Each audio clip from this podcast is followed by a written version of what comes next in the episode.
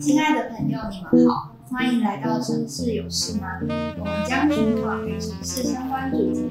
让我们在云端交流，一同走入城市，关心城市大小事。发生什么事？嗨，大家好，我是今天的主持人米奇。那我们在上集谈到了有关于竹溪的一些相关生态保育的议题。那今天也很高兴邀请到了台南社区大学的吴仁邦老师来跟我们做一些经验的分享。那可以请老师帮我们自我介绍一下。所有的观众大家好哈。那呃，我个人其实现在是在台南市的台南社区大学呃任职，是一位专案人员哈。那后来大概陆续这几年开始关注。我们台南本身的一些课题，从树木保护，或者是有某一些园区的保护，这些都是非常重要的。对于台南人来讲，应该保留下来，也可以给未来的台南人或新的台南人、老的台南人都能够共同去享有。以上。我想问问老师，就是关于在竹心推动这样的一个生态保育下，是有什么样的经验跟手法是可以跟我们分享？OK。我我个人常常会去反思这样的事情，就是说，诶，过去虽然也参与过生态栖地的一个针对一个物种水质哈这样的保育，那这个过程其实让我自己做反思，说我们要复育让一只水鸟能够继续留在土地里面，那跟我们息息相关，这个是非常不容易，而且代价很高。那为什么我们不多做花点时间在于原栖地的保育？哦，因为原栖地的保育，它关系的其实当然也有连接很多的呃动植物哦，它是系统性，然后很多小的生态系统组合成中的，组合到一个大的呃一个生态系统呃连接整个，它包括食物链它的维生哦，它都关有关，所以有让我一直很反思，说哎，那台南我们到底还剩下什么？所以呃才会有今天这个机会来跟所有的朋友。谈谈主席，但是我们在关注公共议题的时候，其实很重要。过去因为我们生了 NGO，那这有一些会议去参与的过程，我们会感觉好像就是少那么一点东西。哦，那二零一一年以后，我才意外的知道，诶，全世界有一套很棒的事情啊，为什么台湾没有？是什么？它就是一个叫做称为公共工程生态检核机制。后来进一步去透过很多学者专家。原来台湾在过去某个学某个学者啊，在美国看到环评化，结果呢就花了很多力气把它整个搬回来台南台湾，而且立了环评环境影响评估法，就简称环评法。后来才发现，意外的发现哈，环评法前段其实有一大半，它是在做社会的民众沟通，我们并没有把它拿回来，所以。这二三十年，从有环评法到现在，我们几乎中央级的哦国就是全国性的议题，或者是地各地方县市这种的地方性的开发案，我们都会发现，诶，怎么到是常常都发生，就是说，诶，已经怪水开来开始在挖了，在施工了，我们所有的民众才知道，诶，为什么我家后隔壁的土地，诶，到底是进行什么工程？然后大家起了啊，怎么会这样？然后就可能抗争啊，很多的冲突就。我们就会发现这有这样的问题，那后来才进一步去了解，是美国，他们是会先有一个完整的生态检核机制，这个也是一个公民参与跟社会沟通的平台。他就是说，诶，会有一个团队被委托先去做初步的了解，针对那个开发周遭，那可能你从呃生态、从环境、从产业、从经济、从农业、从社会福利、从人文、古迹、文化。生活全部都要纳进来，然后就先做初步的了解，之后第二阶段他就是开始做访谈、收集资料，才开始去拟出，哎，有哪些课题是重要的，是必须进一步去研究。之后才这透过很多的民众的参与跟讨论，提供资讯，之后才形成一个研究，完整的去把所有的议议题把它调查清楚。所以后来。后来很多朋友就开始越着重这件事情，哎，终于我们有在二零一七年，其实我们才好不容易逮到一个机会。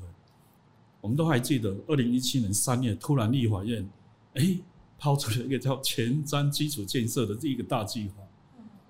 哦，那这个计划就进到立法院啊去审议。那当时候呢，我们就针对里面的水环境那个议题，当时候是用诉愿的方式到立法院，然后就形成一个公听会，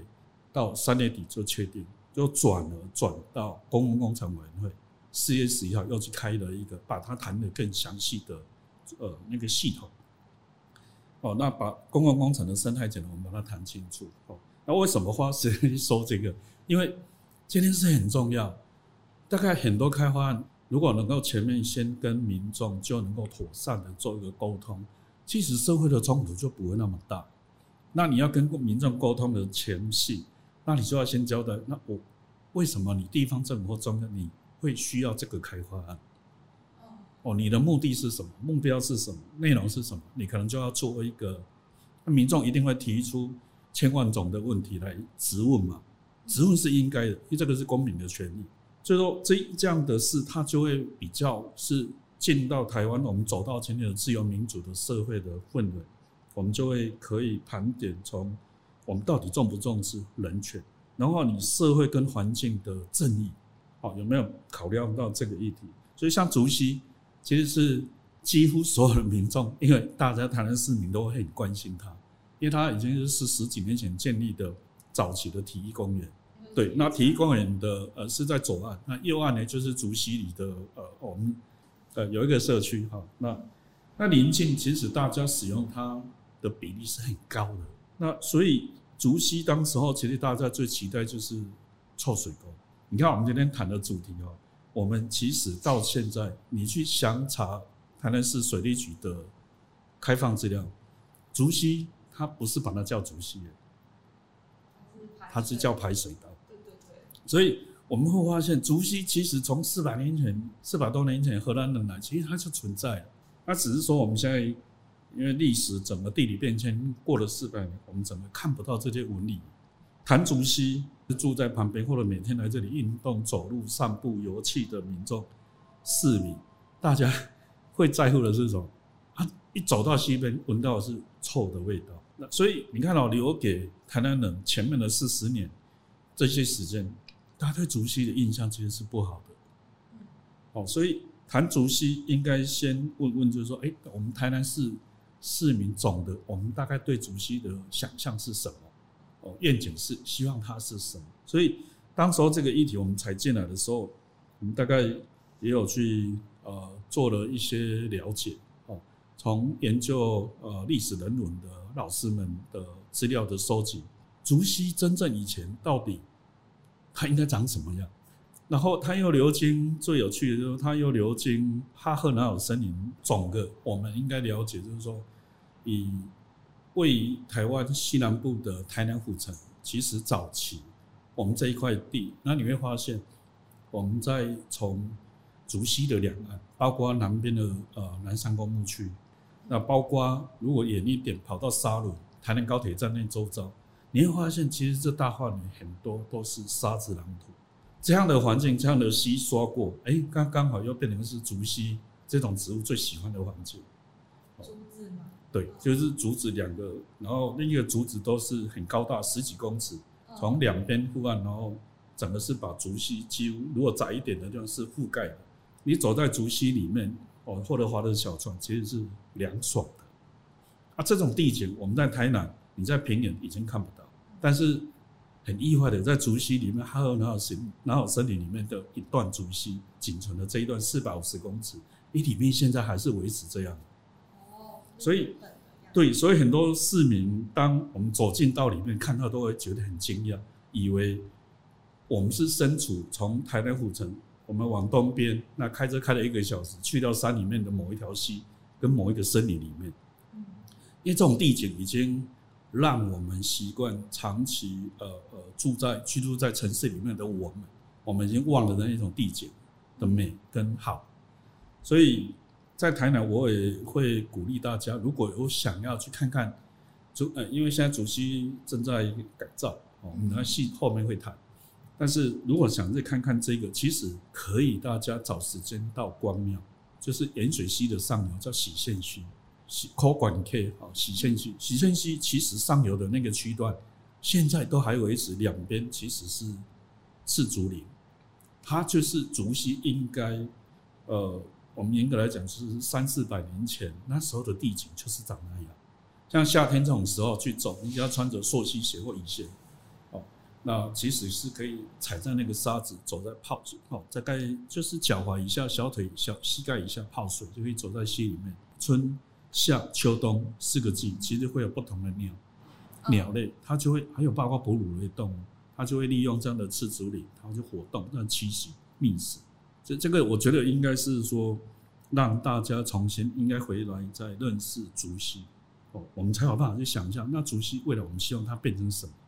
所以是有点像是去找一个类似的场景，让大家去更好想象竹溪应该会是什么样。对。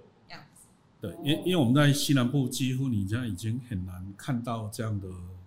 自然的地景。所以坦白讲，竹溪左岸，我觉得有点把它弄成就是像我们现在对于在城市乡间所有的地方，我们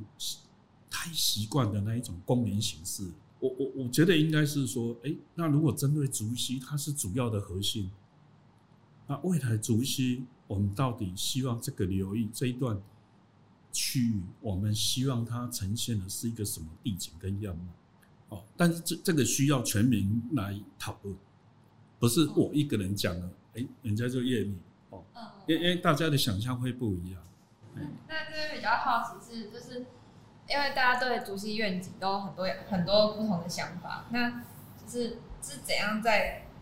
就是去沟通讨论出一个共同的愿景？说那我们就是希望竹溪，比如说朝向一个。呃，我们要把它的身体重新复育起来，要重新呈现那个旁边都是赤足林的这样的样貌。这这样的过程怎么去沟通？对，以现在完工的竹溪里，就是竹溪左岸这一段啊，就是我们现在看得到的竹溪，呃，就是从健康路到体育路的那个竹溪桥这个段落啊，这是完整，这个都叫竹溪左岸。嗯，啊，就是我们讲的前两三年完工的。一期跟二期，很简单，你只要在这一段路慢慢的走，走个一个小时，那最好就挑夏天三十六度，你就有感觉。为什么？热到死，热到真的很难过，满身大汗，然后艳阳高照。所以我反而很喜欢，就是夏天约我要带他去走竹溪，那更好。为什么？走一走之后，你再进到后面的哈赫瑙尔森林，有完整赤竹林的那个森林的竹溪的旁边，你就会发现，坐在那边看着竹溪的时候，哎、欸，一点都不热。这这个就是第一个，就是说用冷的我们的身体、我们的生理去感受环境，一个温度就会让你有感觉。第二，当我们在已完工第一期、第二期的竹溪左岸的这个区段。你会发现，偶尔是还是会有一些鸟，哦，飞来飞去。但是竹溪水里面呢，我们在岸边的步道，你会看到什么？看到水里面其实就三种，一个是琵琶鼠，俗称乐色；一个是吴国鱼，一个呢泰国绿，都是外来种。所以就是说，竹溪很不错了。我们当然还是要谢谢。是呃，当然是水利局愿意把三面光的竹溪改造。哦，那现在我我觉得就是说，竹溪第一个，当你去走，你会发现看到，哎，水里面的未来，我们能不能多看到的是延伸的鱼种？怎么？那我们就要问，我就要问自己，问所有的朋友，哎，竹溪以前在它好的状况的时候，到底竹溪里面以前拥有什么鱼？哦，我我觉得这个是未来应该开放大家来提供意见。也许有一些比较年长的人，小时候住在竹溪，然后那时候竹溪住在竹溪的溪畔，我做理解，或者是说常常会到竹溪去垂钓。那以前的人，可是这个这可能要有一点年纪的人才有办法回答，就是说，那以前竹溪到底里面，呃，它钓得到的延伸鱼种到底是哪一些？嗯，因为一定要知道竹溪以前有什么，我们后面如果要。去做复育河川复育的工作的时候，我们才能够去做，不然用想象的，那我总不能把花莲的鱼拿来这里放。所以就是说，我我一直要倡议，就是说，竹溪其实我们对它还不是百分之百的了解，跟民众周遭民众的沟通，或者是慢慢的很多观念的对话，其实一定就是透过沟通，然后了解彼此知道的，然后大家有什么愿景跟想象，然后透过去讨论，慢慢的才能够把大家彼此的那种差异性，我们把它拉近。所以这个就很重要。我看前面为什么会讲很多，说明一下，稍微花了点时间说明的。公共工程的生态检核机制，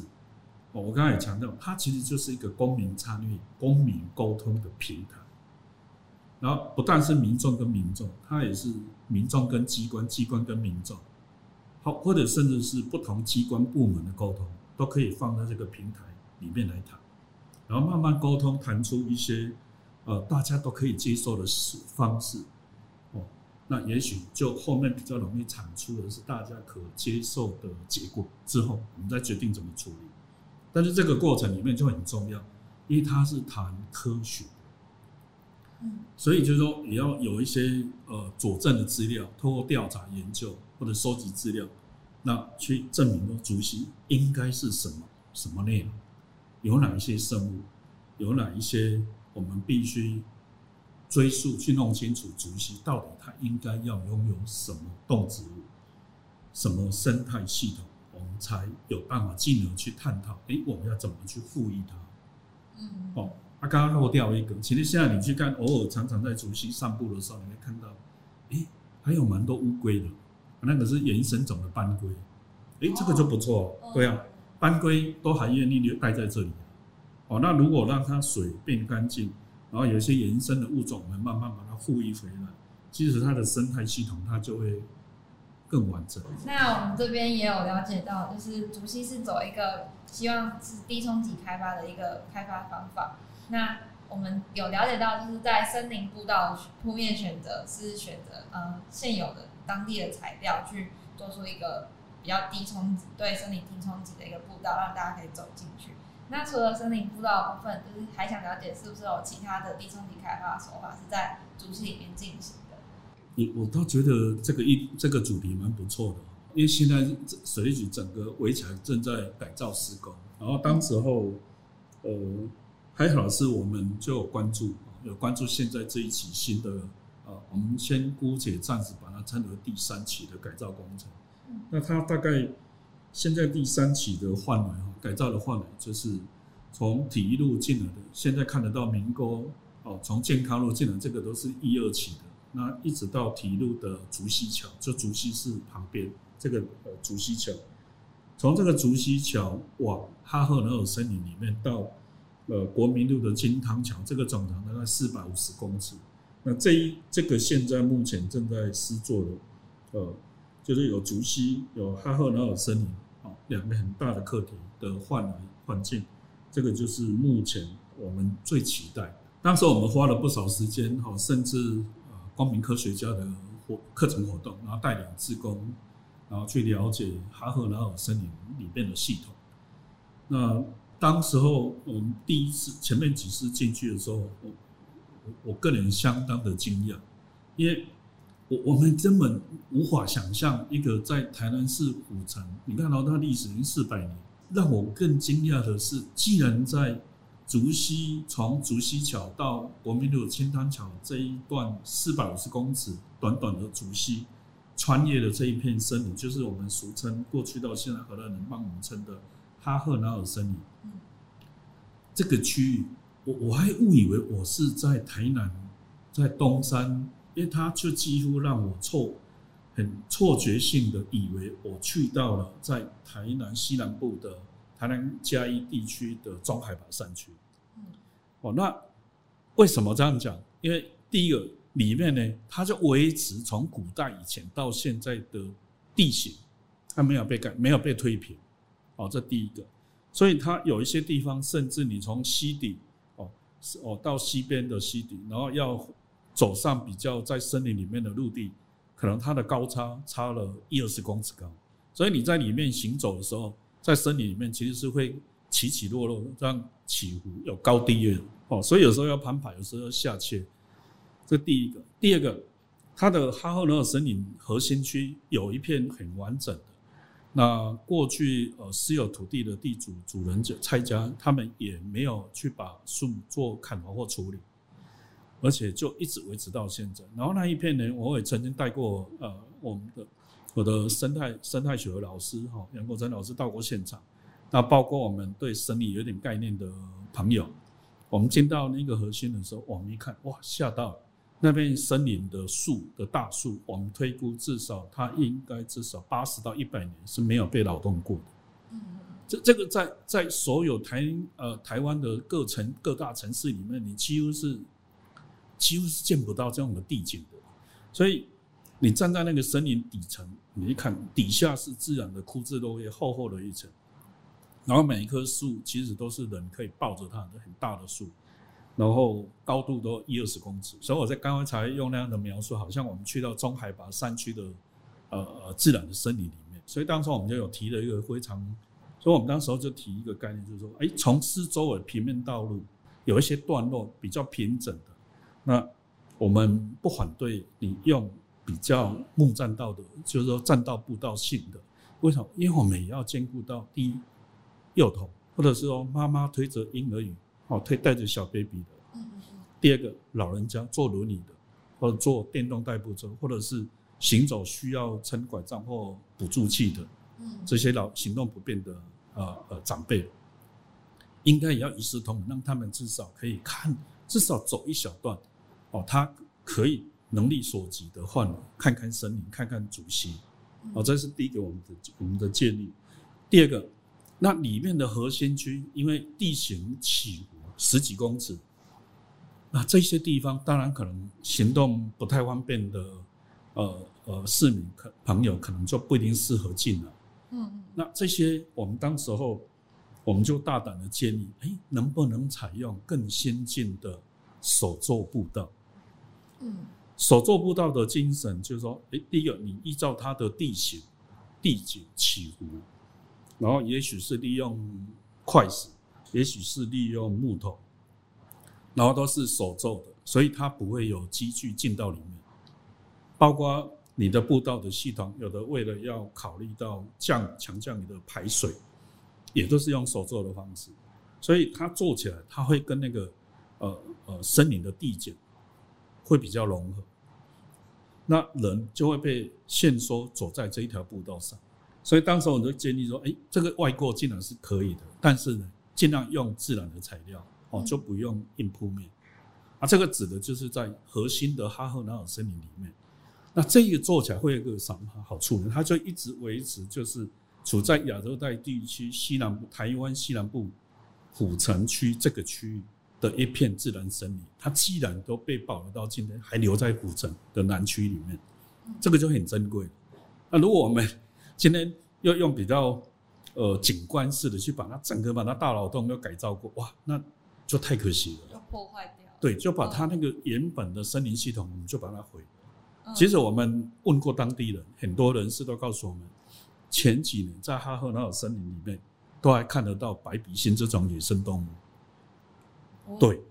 所以你只要这一片森林把它维持，到底现在有没有我不知道，但但因为那个没有去实际调查到。比如说，呃，也许可以在森林系统里面多安装几部红外线自动相机，装在树上，那看能不能去拍到这个动物，我们就能够自就能够证实它还在。哦，那因为还没有去做这个事情，我也不太敢说现在一定有或者没有。但可以肯定之前有。对，但是周遭对那边呃有在活动的居民都告诉我们，他们前几年都还看过。嗯。哦，所以这个资讯就很重要。哦，所以。只要那个森林系统能够维持住，然后不要大干扰它，那但是我觉得哈赫纳尔森林今今天我们如果谈到是说竹溪或者是跟呃有关的穿越的被穿竹溪穿越的哈赫纳尔森林这四百五十公尺的长度哦哦这是哦这是我们的一种期待。那刚刚提到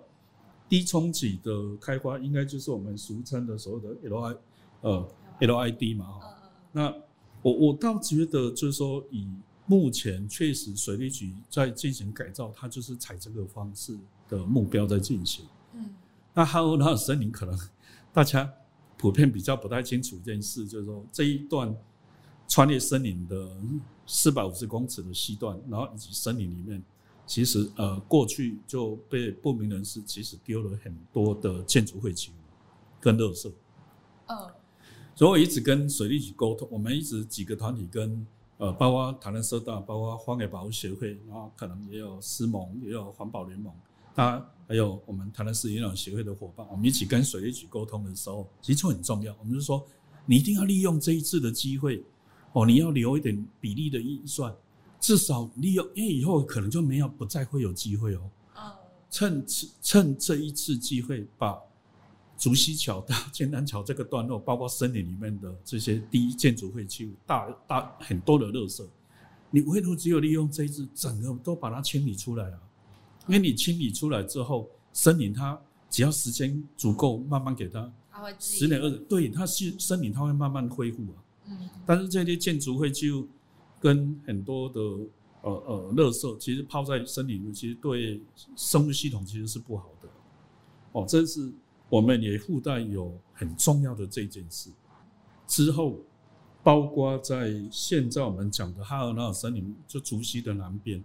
呃，从国民路那边有个路口，早期其实有一个木材商，呃，使用那一块地，然后。因为它都是货车，就载很多木材进出，所以都是重型的卡车，几十吨。所以那块地呢，也有以前的设立过有地段，大型的地段，然后有办公室。所以它的停车场整个都是水泥 RC 的铺面，而且是厚厚几十公分一层。所以当时我们在建议呃建议案给水利局的时候，我们就提出很大胆的提出，就是说，哎。南边这一块，因为夏天曾经四五夜我进去夜间进去调查的时候，诶，那边里面还有萤火虫，很少数，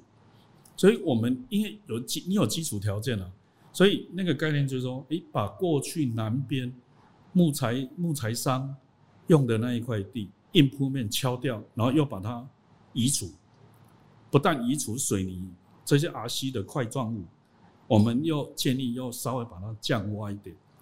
为什么让它兼做自洪空间？哦，所以这个也符合 LID 的精神。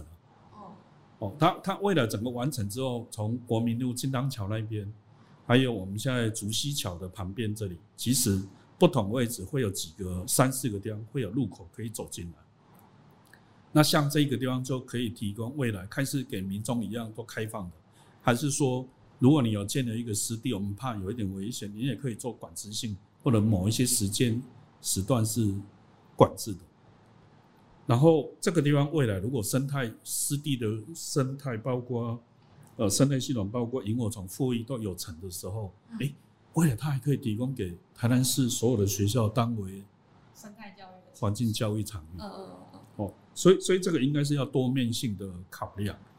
那这个地方如果改造能够完整照我们一起的这样的建议跟。目标都有达成的话，其实你临近的这两三个里，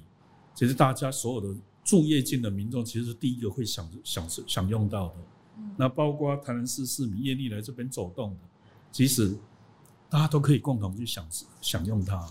哦，那它就变成是才能够回归到，就是说，诶，是我们全民所拥有的一座哈赫纳尔森林的森林跟竹溪，然后也变成会是。它呢是市民的游憩的很重要的一个据点，哦，而且你看，它连北，你看它北边一旁就是体育，就体育场哎，对啊，就体育场，然后然后这个地方其实是，而且旁边就棒球场，嗯，所以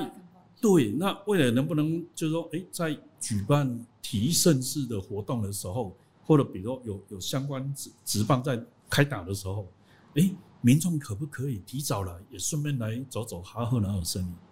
来看看竹溪，看看我们的森林。所以未来等它整个都改造，然后过一段时间，它也系统慢慢稳定下来，又恢复的时候，未来来台南所有其他地方的观光客，不管外县市甚至外国人，来到台南府城，其实你就不是只有来看古迹跟吃小吃的，所以我们还有一片非常棒的森林在里面，哦，而且。未来如果等未来开放，你走进去，你就会真的很惊讶。真的，它里面就不是像一般平平面式的公园，它是立体的哦。有起起落落，然后甚至有一个地方还你还要跨过它的小支流。哦，所以那个如果能够引引领民众一一能够到这个系统里面来走动，其实我觉得是好事。对，哦，这是所以这个是三期之后会看到的。对，所以现在步道还在进行中，还没有步道。哎，还没有完成。哦，很期待。应该可能要到明完工，可能要到明年了。哦，所以它之后会是用管制的形式。呃，水利局目前这个是应该还没有讨论到那么细，但是我在、oh. 我在想，应该是还是会全面性开放。哦，哎，像像当时候我们去会看的时候，啊，比如说步道系统，有个地方本来呃里长有一位里长是很希望就是说，哎，步道能不能沿着那个溪边做，让大家可以走在竹溪旁边。啊，这种想象是好事，我们不能不，我我觉得应该鼓励。那里长这样的建议，但是很多现实面也要让他清楚。比如说，我就说，因为暴雨的时候下比较大的降雨，比如呃每小时可能一百毫米以上的大降雨，那那个竹溪的水，因为你不够宽不够大，所以水是会溢出来的。嗯。所以我们如果今天把步道建在西边，其实是危险的。嗯嗯。哦，所以后来我们就有有有透过沟通，哦，就说步道系统啊是离西边有一段距离的，但是呢。不要把步道系统拉到西边，造成有公共上的啊安全呃危险问题。我们后来就觉就建议，哎，里长后来也接受，就说，哎，是步道系统，然后另外有一个单一个支线拉到一，因为那个地方刚好地形有点高起来，哦，然后在西边，我们那个地方因为 因为其实是就地利之便，为什么？因为那个地方过去也是被抛了一大堆的建筑废弃物，所、哦、所以你既然都有步道。就是利用那个建筑废弃物变成施工便道，积聚进来，然后把它清理掉。诶，那个地方就是就刚好把它稍微整平，因为你一定要整理它，所以透过在整理的时候就变成是一个景观平台。然后那个景观平台周四周你可以加有护栏没有关，因为安全上还是要顾虑。然后民众就可以另外一个支线稍微这样小楼梯走上来，然后到这个很短的距离这个平台，然后就可以看到竹溪的样貌。哦，而且那个过程都是在森林里面，然后你看完，哎，休憩，那边你也可以有椅子休坐下来休息，没关系啊。有的人也许想要待在那边待久一点，也 OK 啊。然后看完，我们再透过这个支线，再走回来，下到既有的步道、木栈道的步道，然后再再去走其他地方。所以，所以那个当时候在讨论的过程，其实是室内讨论，讨论完，然后包括工程设计厂商。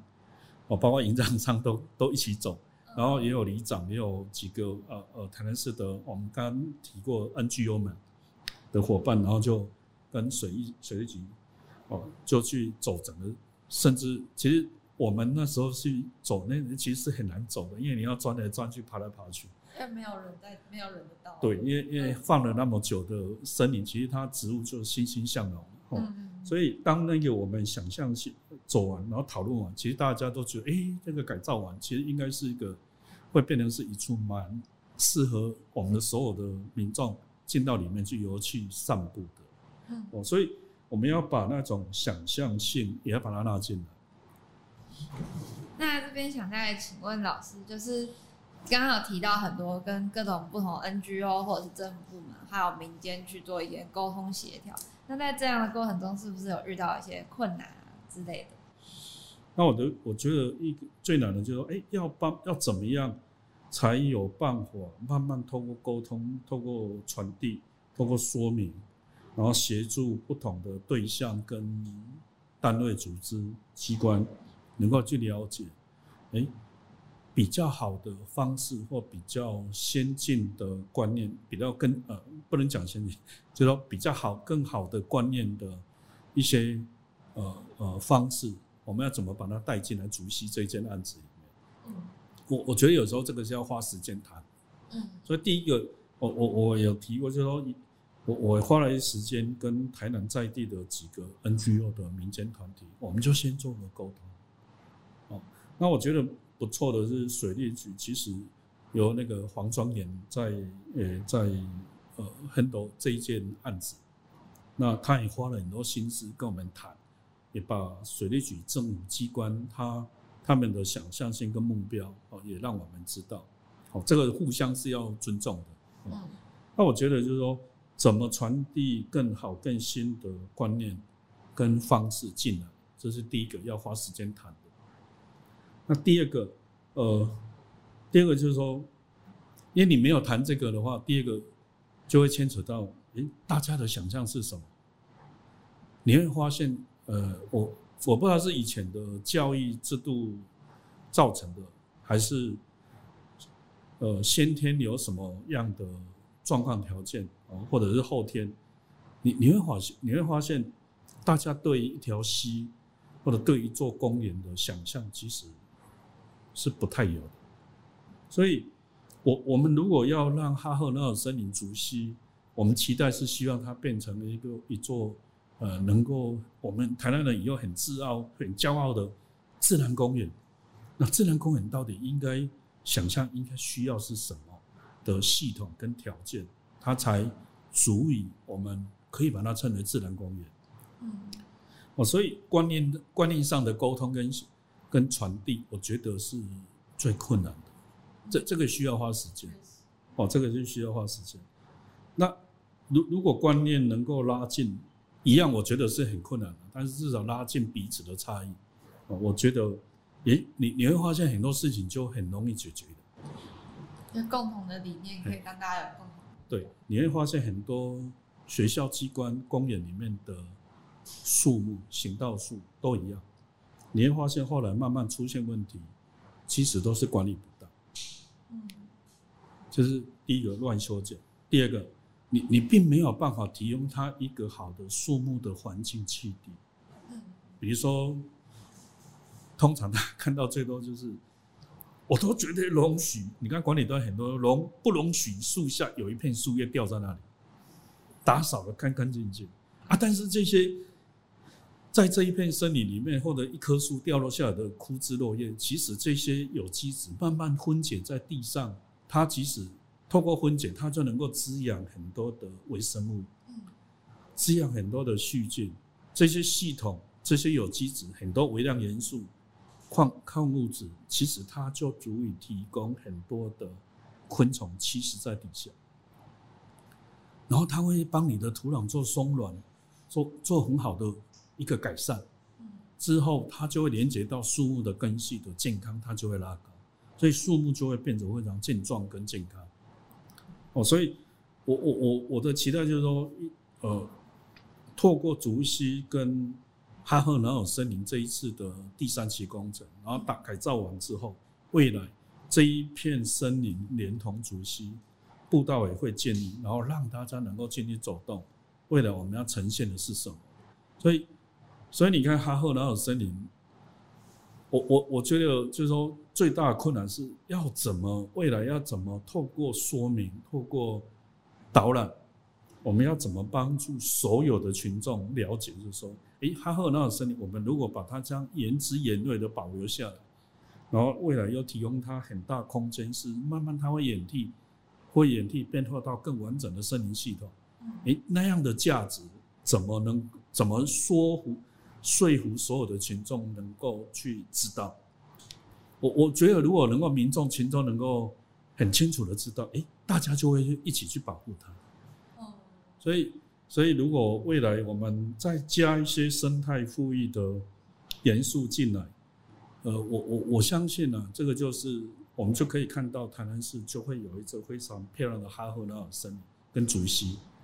哎，这是我我个人是蛮期待的。我我个人也非常的期待。那今天就听了老师讲了非常多关于竹溪以及哈哈赫南尔森林，不管是生态保育的手法，还有一些观念建立，还有公共工程生态检核机制是怎么运作这件事情，就收获非常多。那我今天就谢谢老师。亲爱的朋友，如果你们喜欢我们今天分享的内容，也对城市有关的话题感兴趣，欢迎订阅我们。你可以在 Podcast、YouTube、Instagram 搜寻“城市有事吗”或是 Facebook 都美工作室。若有任何对于主题的想法或是建议，都欢迎留言给我们。你们的回应是支持我们继续做好节目的动力。城市有事吗？关心城市大小事，发生什么事？我们下回见，拜拜。拜拜。